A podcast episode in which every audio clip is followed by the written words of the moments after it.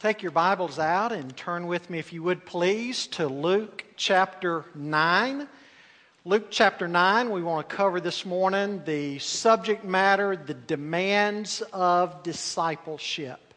Uh, let me ask you to raise your hands if you have read the book by David Platt, Radical. Anybody in here? Number of hands going up? Yes.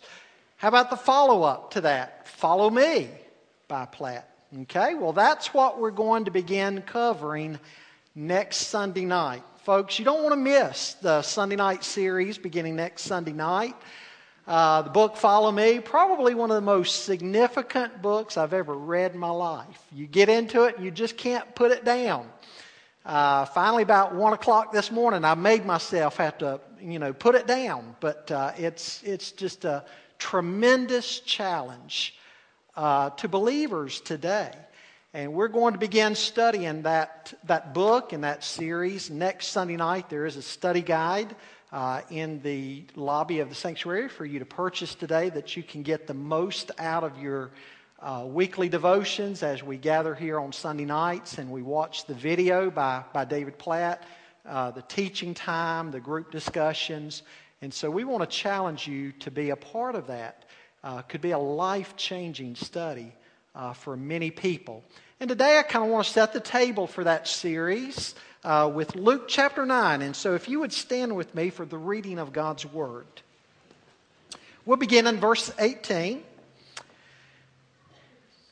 Luke says, Now it happened that he, as he was praying alone, the disciples were with him, and he asked them, Who do the crowds say that I am? And they answered, John the Baptist, but others say Elijah, and others that one of the prophets of old has risen. Then he said to them, But who do you say that I am? And Peter answered, The Christ of God.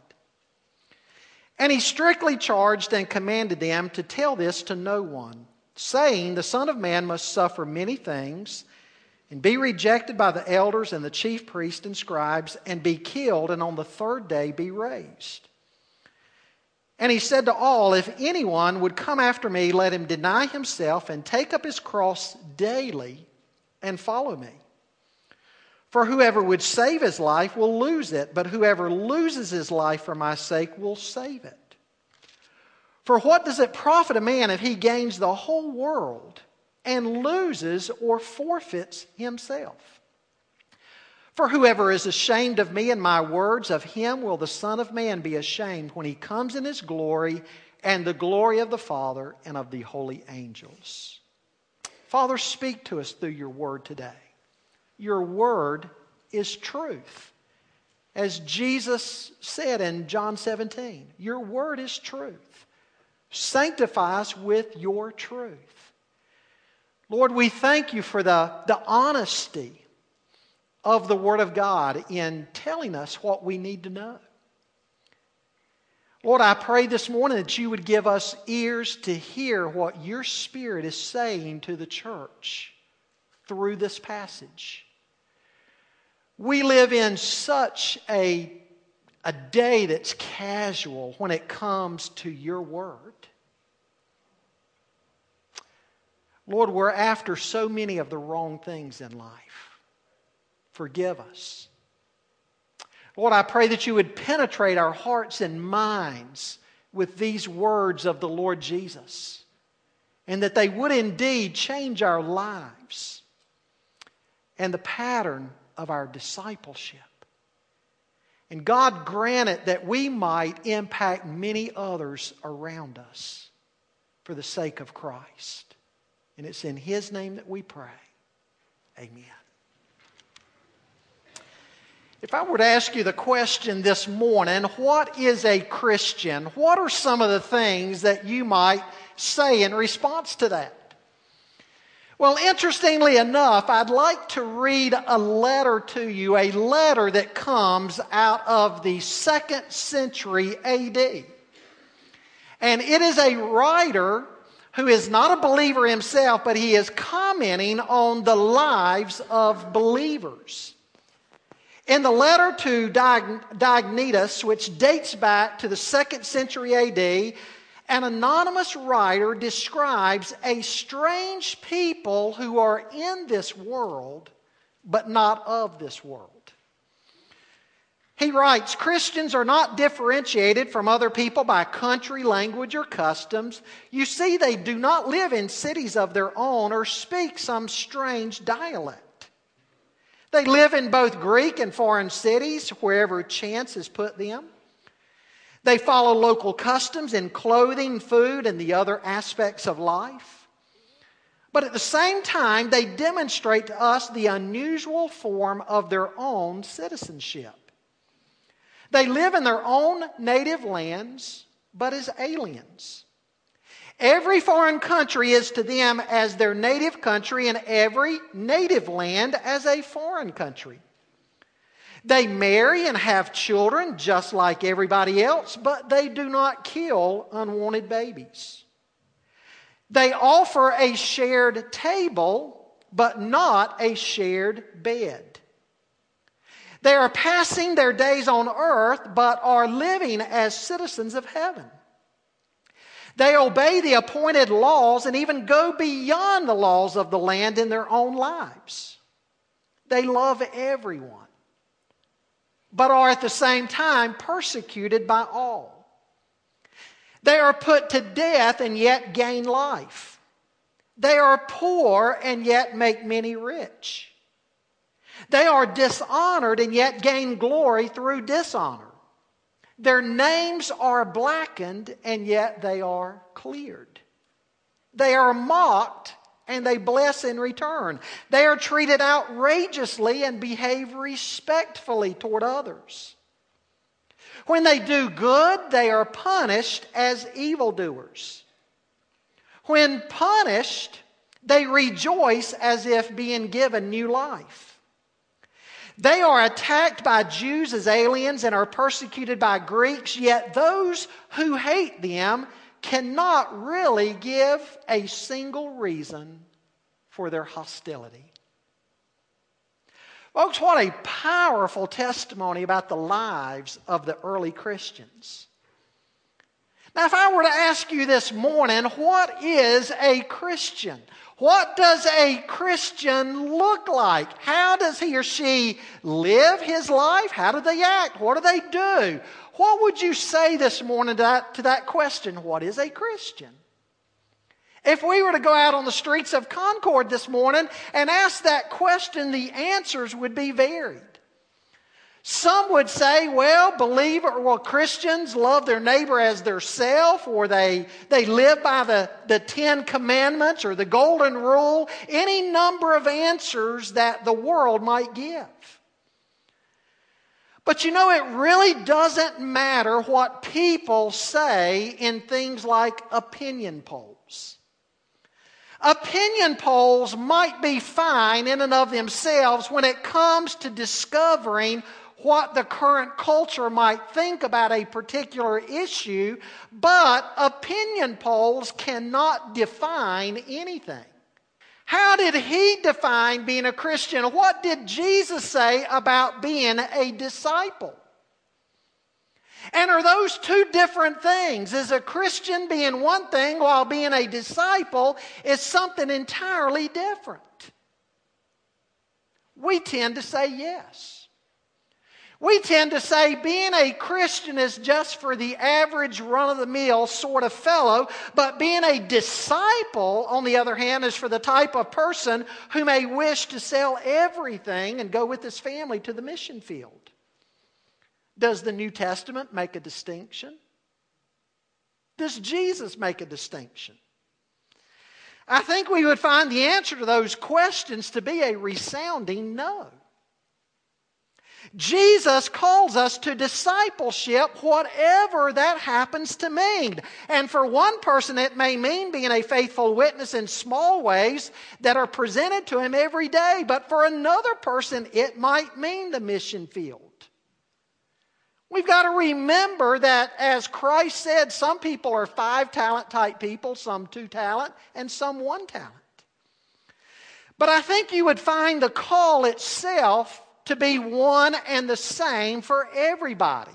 It's the call to self surrender wherever that ends up leading you in your life. And so the fleshing out of the call might be different for everybody, but the call in and of itself is one and the same. A Christian is a Christ follower. Now, what would happen if the world saw us living the way Jesus described? I think of Nietzsche, the German philosopher who was really the philosophical founder behind the Nazi movement. He was the first man to make the statement in history that God is dead. He came to that conclusion not by looking at the life of the Lord Jesus, but by looking at the life of the church. You know what Nietzsche said? Nietzsche said, if you want me to believe in your Redeemer, then you've got to start looking a little more redeemed. We've made Christianity mean just about anything and everything, and consequently, it means almost nothing today. And the standards and expectations have been so lowered that we come very close at times to making people feel as though they can become a Christian and nothing has to really change in their life. I want you to listen to the words of David Platt concerning his book Radical, Taking Back Your Faith from the American Dream.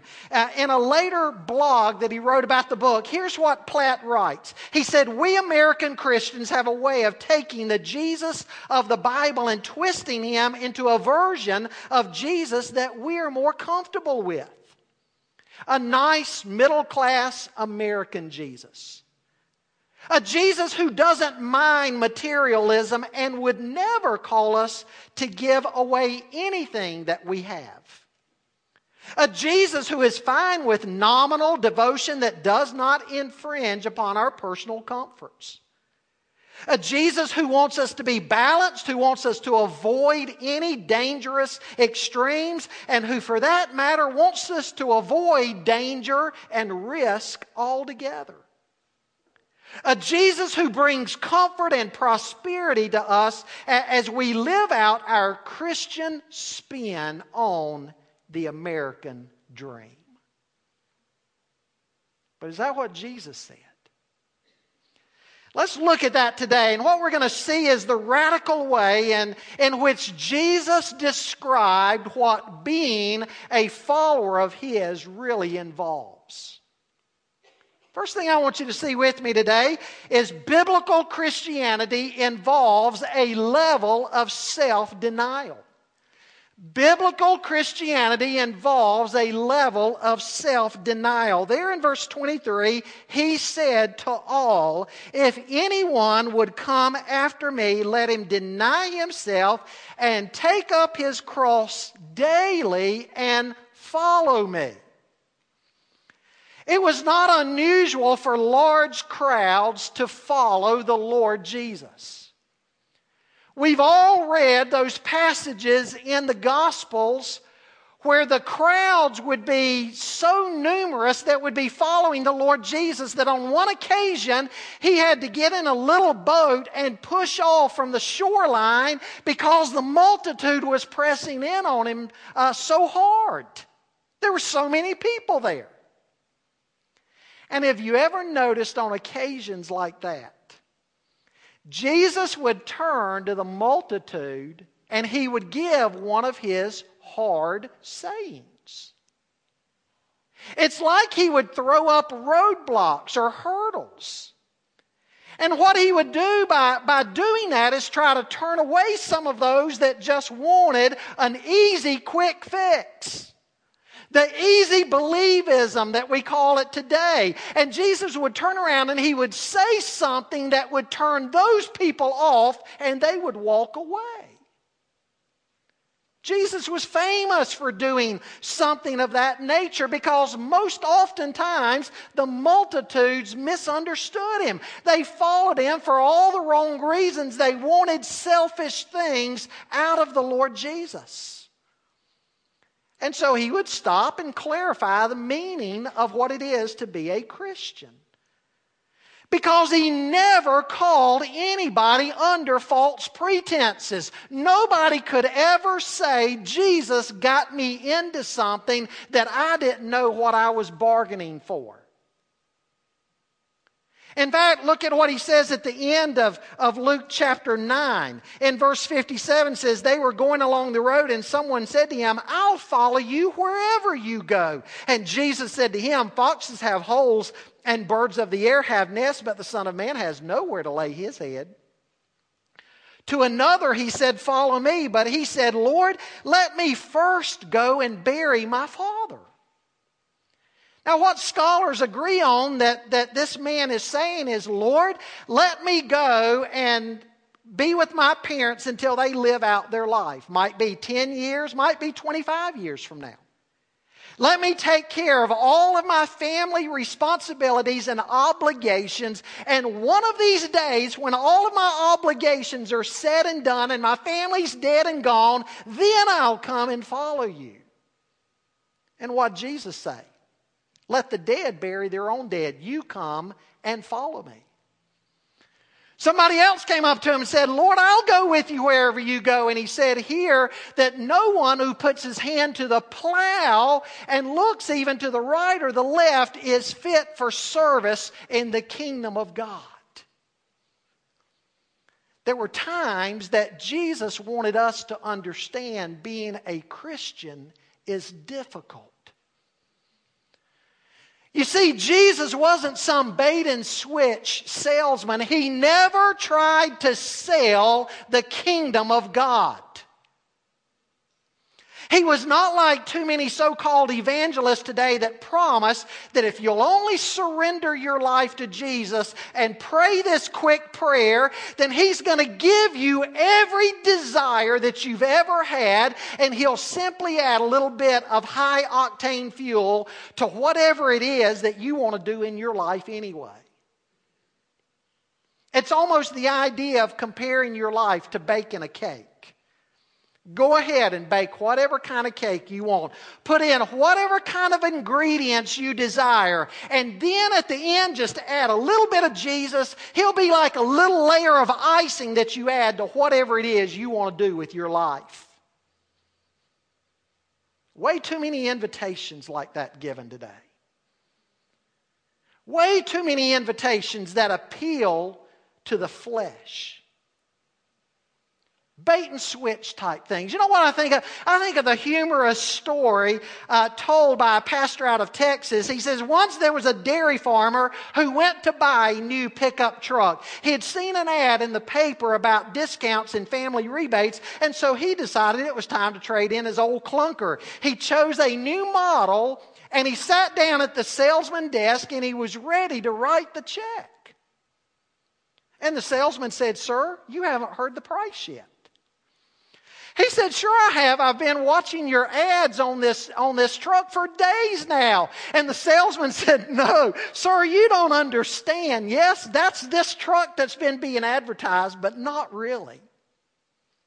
You see, that ad's just the, the ad for a basic stripped down truck. But this truck has a whole lot more to it than that. When you add in this and add in this and add in this, this is the price now. And it was thousands of dollars more. And the farmer was shocked, but he needed a new truck. So he bit the bullet and wrote the check out. Well, a few months later, the salesman called the farmer because he wanted to buy a cow for his son's 4 H project. The farmer assured the salesman that he had a number of good basic milk, cows for $500. Come and pick out one. When the salesman went to see him and he liked the cow, he sat down to write out a check for $500. And the, and the farmer said, Wait a minute, sir, I haven't told you the final price yet. The salesman said, I thought you said on the phone $500. And the farmer said, Yeah, I did, but that's just the basic model. That's not the cow that your son's group needs. The new price is $1,223, and the salesman about swallowed his teeth. He said, That's more than twice. He said, I know, but again, you get more than the basic model. Because with this milk cow, you get the following, for example. You get a two toned ex- exterior, extra large milk storage, extra stomach, straw recycling compartment, four handy faucets, leather upholstery, dual horns, an automatic fly swatter, and an automatic fertilizer attachment.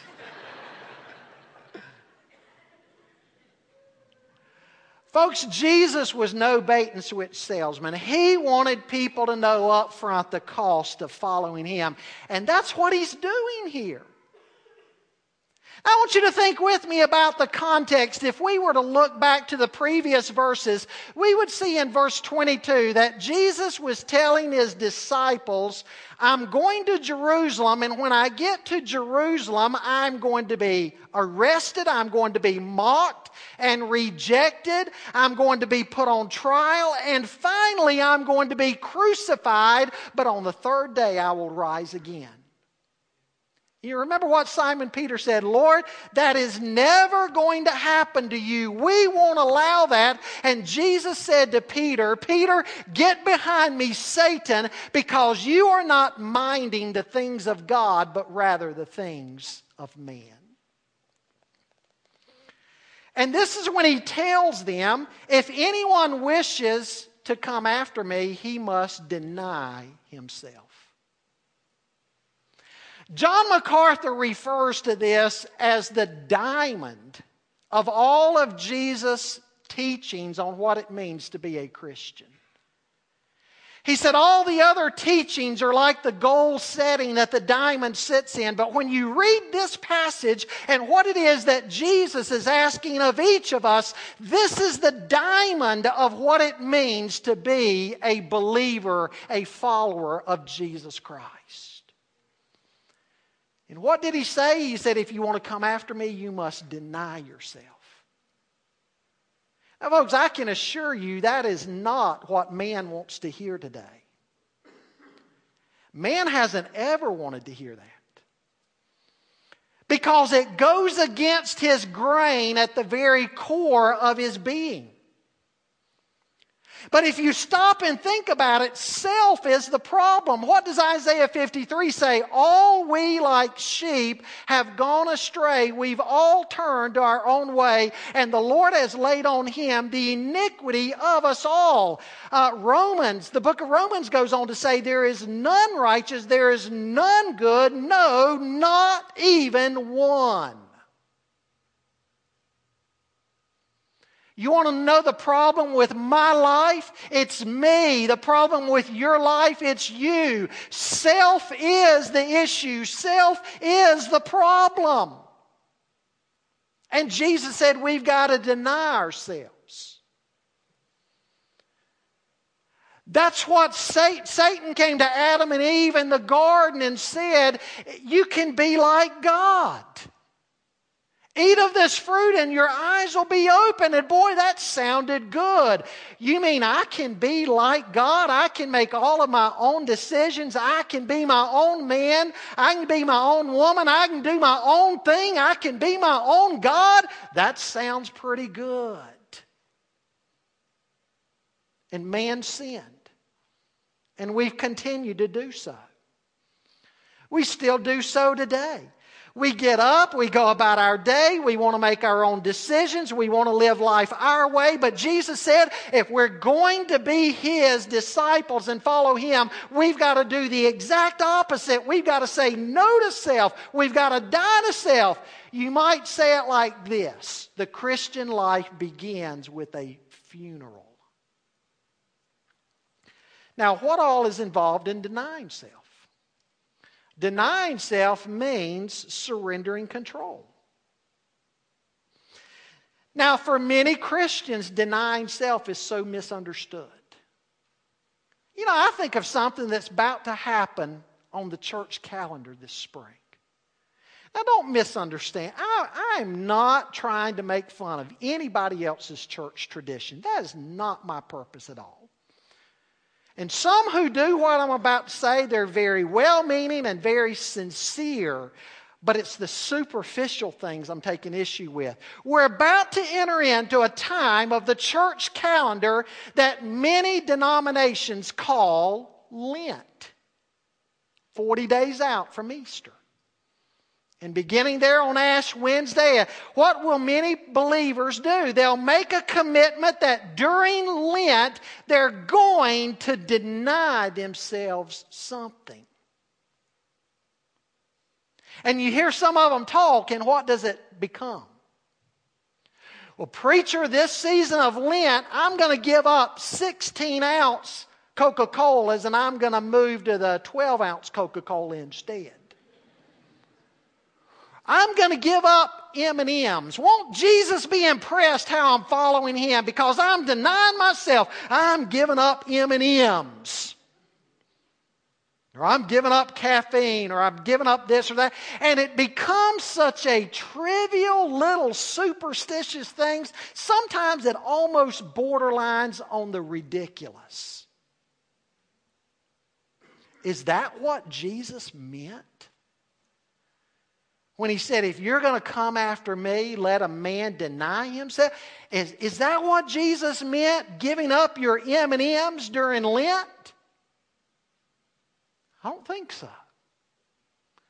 He's talking about the surrender of your total being. I like what Dr. Danny Akin says, president of Southeastern Seminary in Wake Forest. He says it this way Give up the right to self determination, live as Christ directs.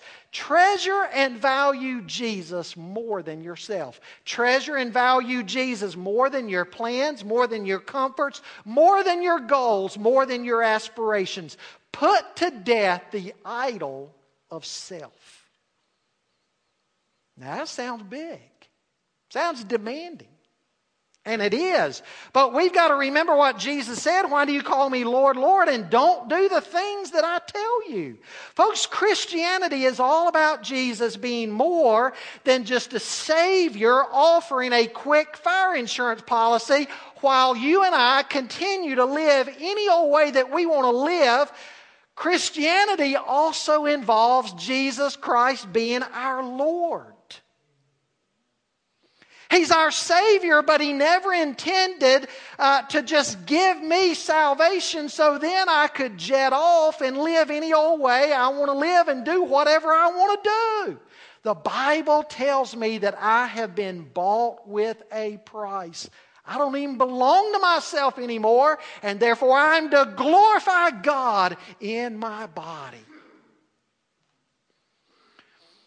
It all begins when you deny yourself in salvation, the beginning of the Christian journey. At that point in time, you're saying no to yourself in the sense that there's absolutely nothing that I can bring to the table to justify myself in the sight of God. I'm spiritually bankrupt. Salvation is not about what Jesus plus myself does. It is a gift. It is the gift of God, not as a result of works, lest any man should boast. It is that self surrender of coming to the foot of the cross, coming to the Lord Jesus, realizing that I have nothing to give, I have nothing to contribute. What's modern man want to do there? He wants to think that in some way or another he deserves it. In some way or another, even if some small way, God can be a debtor to him. It doesn't work that way. We surrender, we deny self in coming to Him, and then guess what? Daily, we continue on living and growing in our Christian life the same way. That same kind of denial is to continue, and that means a whole lot more than simply denying myself ice cream or red meat. It means that at the core of our being, we deny that we can save ourselves. We deny that we know best. We, we deny that we can't live the Christian life apart from Christ. It is Him living His life through me. I deny myself daily and follow Him. I think of Abraham in Genesis 12. God said to Abram, Get up from where you are, your father's country and family, go to a land that I'm going to show you. And Abraham did that. Think of the journey of faith, stepping out almost into darkness, so to speak. He just knew that step, and yet he surrendered. He, he denied self and what he might have wanted. Boy, it would have been a whole lot better, whole lot easier from man's standpoint of view to live there in his father's land, the land that he knew, among a people that he knew. But God called him to step out in faith, to take a journey of faith, go where God was going to show him to go. And even when God in Genesis 22 asked Abraham to sacrifice his son, what did Abraham do next? He was ready to do it. That's self denial.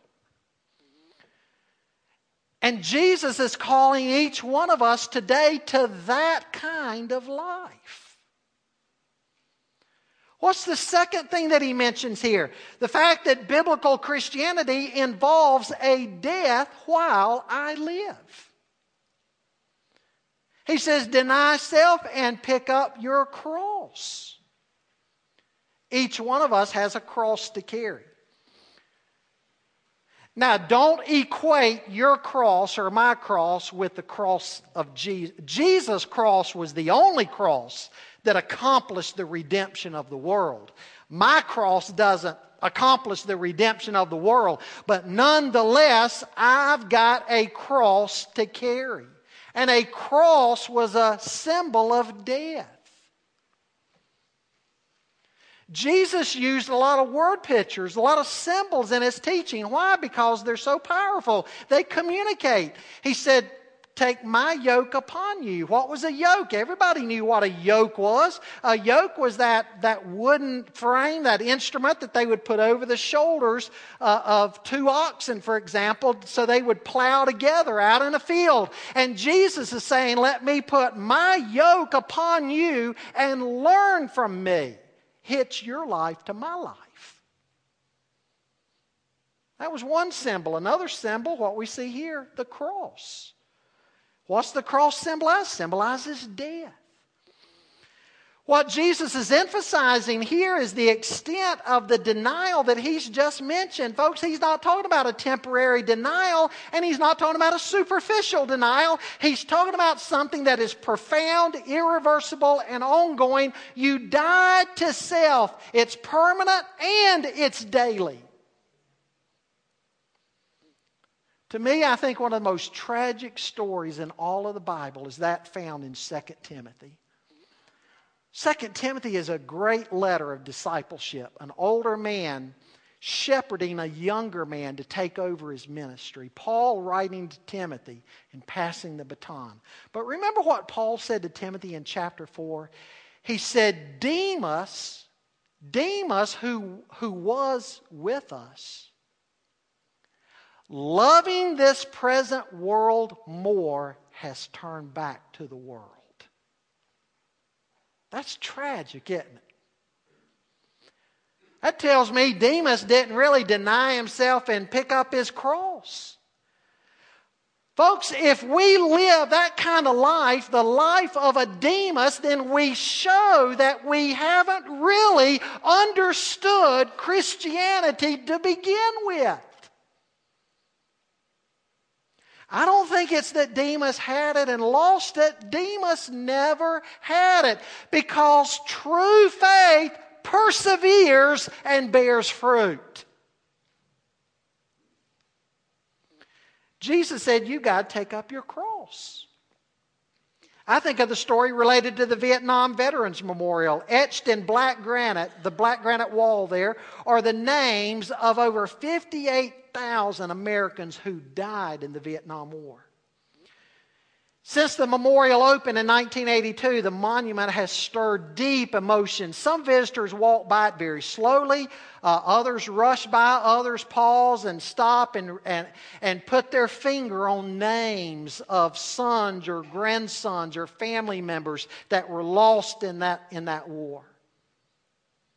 For three Vietnam veterans, Robert Bedker, William Craig, Daryl Lausch, a, visit to the memorial must be especially touching, though, because they can walk up to the wall and find their own names carved into the stone.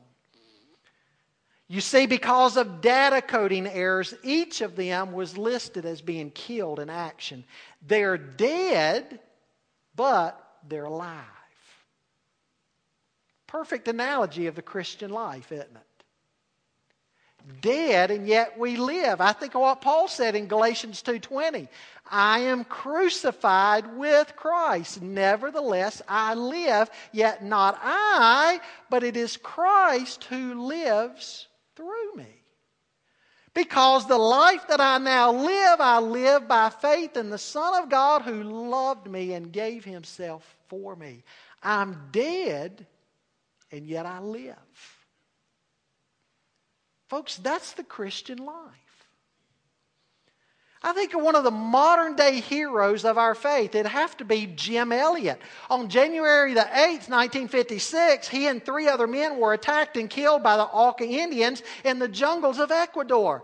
Now, their stories continue to be told even today in American film and books. Now, although it was a tragedy, Jim was ready to die. Listen to what Jim Elliot wrote in his journal. He said, God, I pray thee, light these idle sticks of my life that I may burn for thee. Consume my life, my God, for it is thine. I seek not a long life, but a full one, like you, Lord Jesus. And he went on to say, He is no fool to give up that which he cannot keep in order to gain that which he cannot lose. But, folks, if you said Jim Elliot died in the jungles of South America, you'd be mistaken. You see, Jim Elliot died essentially before he ever got there. Amen? He died before he ever got there. And that's what one of their friends, by the way, confessed, who, who knew Jim Elliot, Nate Saint, and the others. He said, Listen, I was in that church service months and months ago when they died there at the altar. And they said, God, whether we live or die, we're going to be missionaries in your name. He said, That's where they died, at that altar, not in the jungle. That's the Christian life. We've got a cross to carry. Now, folks, we trivialize that today too, don't we? Somebody says, Preacher, my, my, my kids, my neighbor's kids keep riding their bicycle through my yard and I can't get them to stop. I guess that's just the cross that I've got to bear at this time in my life. Don't trivialize the cross like that. A third thing, biblical Christianity involves a dedication to God's purposes. Look, follow what Jesus is saying here. Deny yourself, pick up your cross daily, and then do what? Follow me. Follow me. After surrendering everything that we are and everything that we have to the Lord, then we've got to follow Him. You see, folks, we can, we can deny ourselves for any cause. We can die for any cause. In fact, people do it every day. They die for country, they die for family, they die for any cause that they deem significant to them. I'll never forget an interview. I can't get the interview out of my mind. I, I, I, wish I could remember the guy's name, though. It was a sports interview I saw probably 20 years ago. The sportscaster was interviewing one of the Chicago Bears football players. He was a football player who had suffered a lot of head injuries, back surgeries, knee surgeries. I mean, he had really been banged up in the game. And his doctors were telling him, We fixed you up this last time and put you back together. If you get back out there on the field playing football, get even one more injury, one more hit, you may be in a wheelchair for the rest of your life. You may be paralyzed from the neck down. Rest of your life. The interviewer asked him about that. He said, I don't care. I love the game so much, I'm going to take the chance. I'm going to get back out there and play, even if I'm paralyzed for the rest of my life. I thought, wow. You see, people deny themselves every day for various things that they deem interesting or worthy of them. But Jesus is saying, do it for me. Deny yourself, pick up your cross, and follow me. Think of what those first disciples did. James and John, they left their father's boat and nets and they followed Jesus. Matthew left the tax collector's booth, followed Christ. The call of Christ altered everything in their life. It'd be the modern day equivalent of, of say, a banker going to the mission field. If that's what Jesus calls you to do, you do it. That's following Him. Whatever the fleshing out of that call means in your life. It may not mean something like that, but it may mean something like that. Are you willing to do that? Are you surrendered to that? Paul says in Romans 12, 2, I beseech you, therefore, brethren, by the mercies of God, that you present your lives a living sacrifice, holy acceptable to Him, which is your spiritual act of worship, a living sacrifice every day. Somebody said, You know what? It's like we're to roll out of the bed and up on the altar every day. Are we doing that? In Romans 6, Paul said, You know, there was a day in your life that you presented the members of your body as instruments of unrighteousness. Now that you're a believer in following Christ, present the members of your body every day as members of righteousness. And as you do so, be on, be on guard against any of the corruption of the flesh wants to creep back in. We still deal with that old man, don't we? You see, the unbeliever only has the one nature, the, the fleshly nature that's dead to God. The believer has two natures, spirit and flesh nature. One of these days we'll be with the Lord and that, that flesh corrupt nature be gone. But a believer has two natures. Every day we that, that old nature wants to come back, doesn't it? Kind of like a Haitian pastor described. He had a house for sale, $2,000 home in Haiti. Somebody wanted to buy it, couldn't afford it. He said, I tell you what, I'll make you a deal, make it to where you can afford it. You got to allow one thing, though. This peg that I've nailed into this wall, this peg right here and whatever it hangs on, becomes perpetually mine, even though you own the house. The new owner said, Okay, I'll, I'll buy the house under that condition. A couple years went by, the original owner wanted it back. The new owner said, No. I'm not selling it back. The original owner went out, killed a dog, took the, took the dead carcass of the dog and hung it there on that peg. Finally, the stink and corrupt corrosion got so bad, the family living there had to move out. As you follow Christ, are there any of those old pegs with dead things on them you need to deal with and give up? Follow Jesus. Crawl out of the bed and up on the altar. Last thing. I want you to see in verse 26 biblical Christianity involves a declaration. Look at verse 26. For whoever is ashamed of me and my words, of him will the Son of Man be ashamed. Following Jesus involves a public stand. The cross was public, discipleship's got to be public. Folks, if you think about it, the most significant things in our lives are public graduations, birthdays, weddings. Jesus has got to be public. But are you ashamed of? How about when at school or at the office, everybody is making fun of what the Bible stands for? Do you speak up? What about when there's no other Christian in the room and everybody's laughing at Christian? Do you speak up? Are you ashamed of being identified with God in biblical issues? We live in a day, think about it, we live in a day and age when just about every social issue out there is going the opposite direction of what the Bible teaches. What about when everybody in the classroom, everybody in the office, or everybody at the neighborhood block party goes along with the modern day polls? In a moment like that, are you ashamed of Christ and His Word?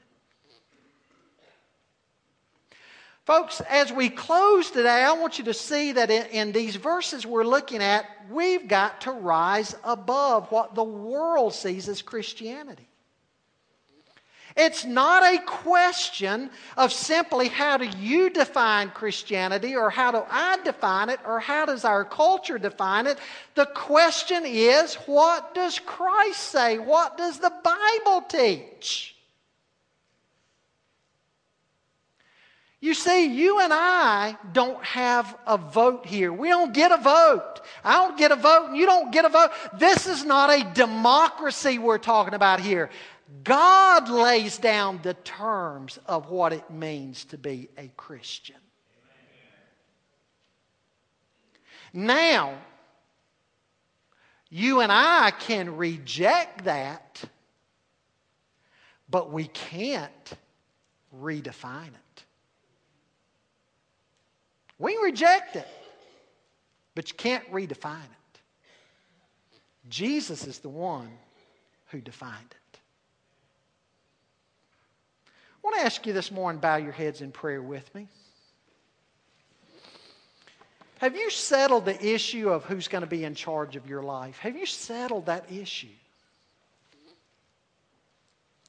Who's going to be in charge of your life? Have you settled the issue of which Jesus you're going to follow? You said, I thought there was just one. Oh, no. Listen to some of the voices in the world today. There are many Jesuses out there. There's only one biblical Jesus. Which Jesus are you following? Are you trying to follow the one that lets you define all the terms to your liking?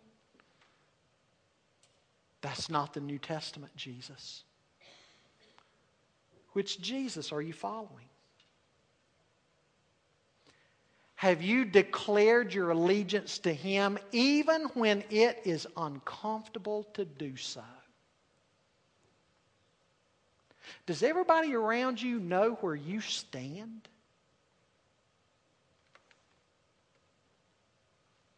Are you following Christ? Who are you following? What are you doing? Lord, speak to us today as only your Holy Spirit can. And God, I pray that, like you did with Lydia in Acts 16, that you might open somebody's heart to believe. And Lord, that you would add to your church. And help each of us as those who have made these commitments reflect on where we are in that process. Are we following you on your terms or have we tried to rewrite the book? Lord, deal with us. Deal with us in your kindness, your mercy, your love.